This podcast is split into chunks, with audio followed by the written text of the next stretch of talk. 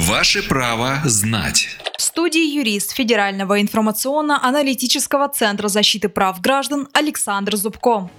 Александр, может ли ЖЭК выставлять задолженность гражданам, признанным банкротами?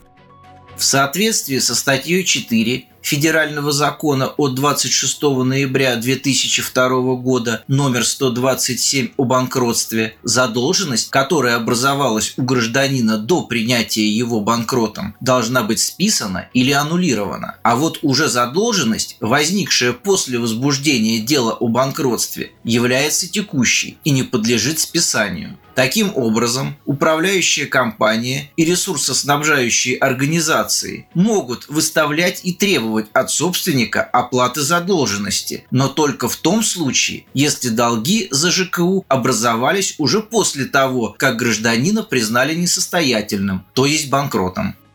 Правовую справку дал юрист Федерального информационно-аналитического центра защиты прав граждан Александр Зубко. Ваше право знать.